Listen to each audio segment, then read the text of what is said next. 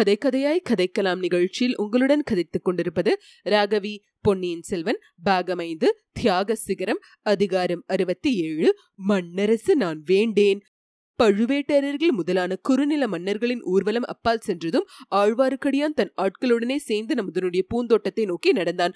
பூந்தோட்டத்துக்கு சமீபத்தில் ஒரு மரத்தடியில் சற்று மறைவாக மதுராந்தக தேவரின் சிவிகையும் அதை தூக்கும் ஆட்களும் நின்றார்கள். அவர்களிடம் விசாரித்து இளவரசர் கட்டளைப்படி அவர் திரும்பி வருவதற்காக அவர்கள் காத்துக் கொண்டிருந்ததை அறிந்து கொண்டான். பின்னர் மேலே சென்று பூந்தோட்டத்துக்குள் புகுந்தான். தன்னுடன் வந்தவர்களிடம் மெல்லிய குரலில் அத்தோட்டமெல்லாம் சுற்றி தேடி பார்க்கும்படி கூறிவிட்டு தான் மட்டும் குடிசை வாசல் போய் நின்று கொண்டான். உட்புறம் தாளிட்டிருந்த கதவண்டை காதை வைத்து விட்டு கேட்கலானான்.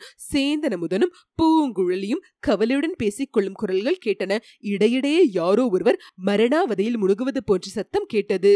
தோட்டத்தை சுற்றி தேடப் போனவர்களில் ஒருவன் விரைவில் திரும்பி வந்தான். அவன் கொண்டு வந்த பொருள்களை திருமலை நம்பி கதவிடுக்கின் வழியாக வந்த விளக்கின் ஒளிக்கிரணத்தில் உற்று பார்த்தான். அவை இளவரசர் மதுராந்தக தேவர் வழக்கமாக அணியும் கிரீடம் ரத்தினஹாரம் வாகுவலயம் முதலிய ஆபரணங்கள் என்று அறிந்து கொண்டான். அவற்றுடன் மதுராந்தகர் உத்தரியமாக தரிக்கும் பீத்தாம்பரமும் இருந்தது. இவற்றை பார்த்ததும் ஆழ்வார்க்கடியானுடைய மனத்தில் உண்டான திருப்தி அவனுடைய முகத்தில் பிரதிபலித்தது.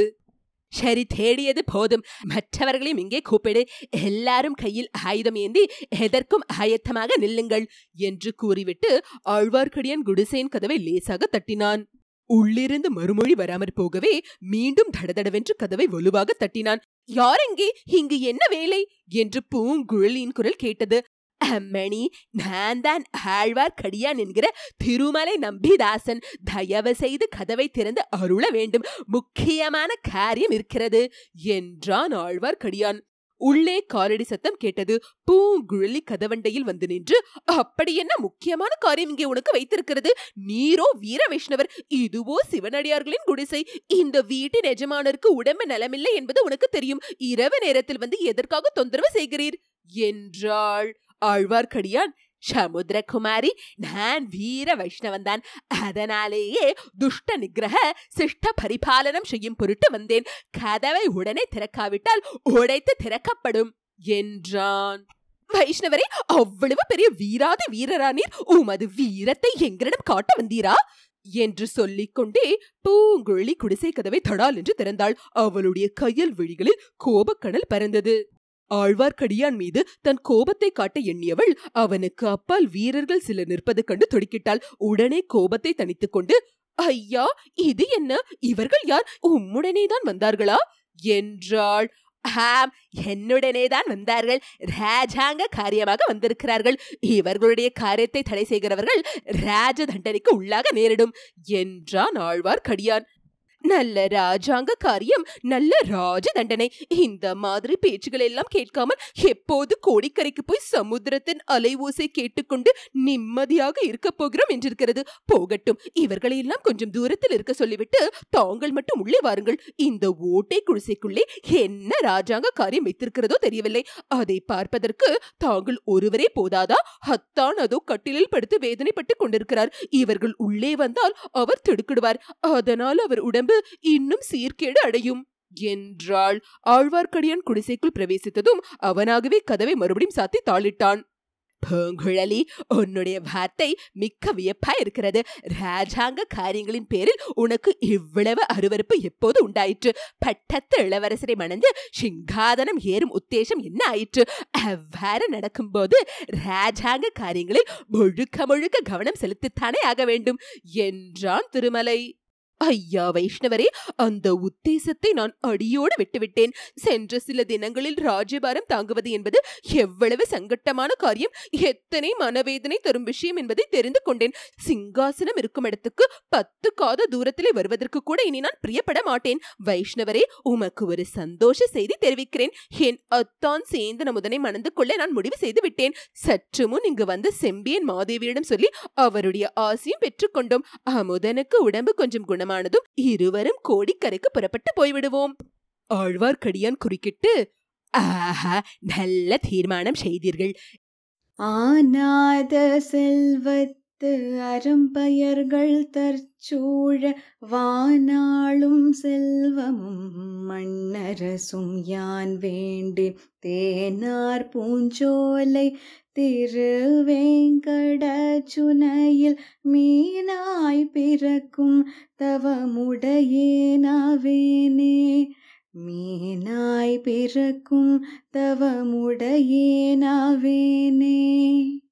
என்று ஆழ்வார் அருளி செய்திருக்கிறார் என்றோ அதுபோல் நீங்களும் இந்த மன்னரசு வேண்டாம் என்று தீர்மானித்து கடலில் மீன்களோடு மீன்களாக வாழலாம் என்று எண்ணுகிறீர்கள் போலும்.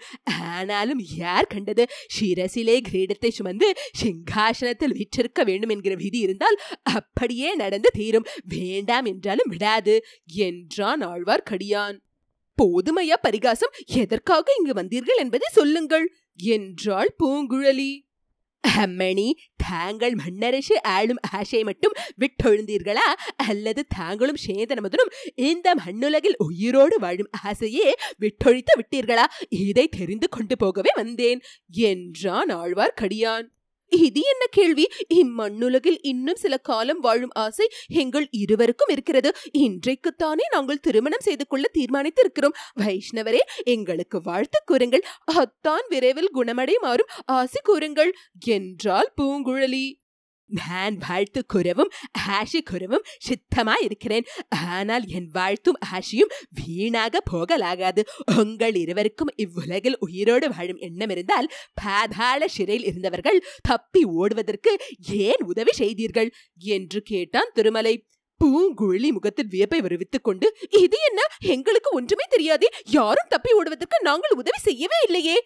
என்றாள். கரிகாலரை கொன்றவன் என்று குற்றம் சாட்டப்பட்ட பாதாள சிறையிலிருந்து வந்தியத்தேவனும் மற்றொரு பைத்தியக்காரனும் இன்று தப்பி சென்று விட்டார்கள்.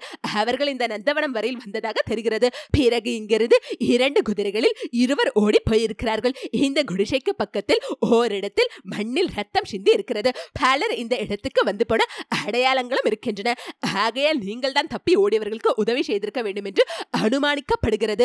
முதன் மந்திரி அனிருதற்கு உங்கள் பேரில் உள்ள அபிமானத்தினால் என்னை அனுப்பி வைத்தார். கொடும்பாளூர் வேளாரின் ஆட்கள் வந்திருந்தால் உங்களை உடனே சிறைப்படுத்தி இருப்பார்கள் என்றான் ஆழ்வார்க்கடியான். முதன் மந்திரிக்கும் உங்களுக்கும் மிக்க நன்றி வைஷ்ணவரே. அத்தானுக்கு இன்னும் இரண்டு தினங்களில் உடம்பு சரியாகிவிடும். உடனே நாங்கள் புறப்பட்டு கோடிக்கரைக்கு போய்விடுகிறோம். அப்புறம் இந்த தஞ்சாவூர் பக்கமே எட்டி பார்ப்பது இல்லை அதுவரையில் தாங்கள் தான் எங்களை ராஜ சேவகர்கள் யாரும் தொந்தரவு செய்யாமல் உதவி புரிய வேண்டும் என்று வேண்டினாள் பூங்குழலி. நான் உதவி புரிவதில் தடை இல்லை. ஆனால் நீங்கள் உண்மையே சொல்ல வேண்டும். இங்கே உங்கள் மூன்று பேரையும் தவிர வேறு யாரும் வரவில்லையா? என்று கேட்டான். ஏன் வரவில்லை? இப்போது நீங்கள் வந்திருக்கிறீர்கள். சற்று முன்னால் செம்பியன் மாதேவியும் இளவரசர் மதுராந்தகரும் வந்து ஹத்தானின் உடம்பை பற்றி அன்புடன் விசாரித்துவிட்டு போனார்கள். இப்போதுதான் தஞ்சாவூர் கோட்டையை சுற்றி எங்கே பார்த்தாலும் போர் வீரர்களின் நடமாட்டமா இருக்கிறதே. யார் வந்தார்களோ யார் போனார்களோ எங்களுக்கு எப்படி தெரியும்? வைஷ்ணவரே நீங்கள் முதலில் கேட்ட கேள்விக்கு மட்டும் மறுமொழி நிச்சயமாக சொல்லுகிறேன். இங்கிருந்து தப்பி போவதற்கு நாங்கள் யாருக்கும் உதவி செய்யவில்லை. இது சத்தியமான வார்த்தையா? ஆம் சத்தியமாக சொல்லுகிறேன். இங்கிருந்து யாரும் தப்பி ஓடுவதற்கு நாங்கள் உதவி செய்யவில்லை. அப்படியானால் சிறையிலிருந்து தப்பி ஓடி வந்த வந்தியத்தேவன் இந்த குடிசையிலேதான் இப்போது இருக்க வேண்டும் என்றான் திருமலை. அவன் இவ்விதம் சொல்லி வாய் மூடுவதற்குள் சேந்தன் அமுதன் படுத்திருந்த கயிற்றுக்கட்டிலின் அடியிலிருந்து வேதனை நிறைந்த பரிதாபமான முனுகல் சத்தம் கேட்டது.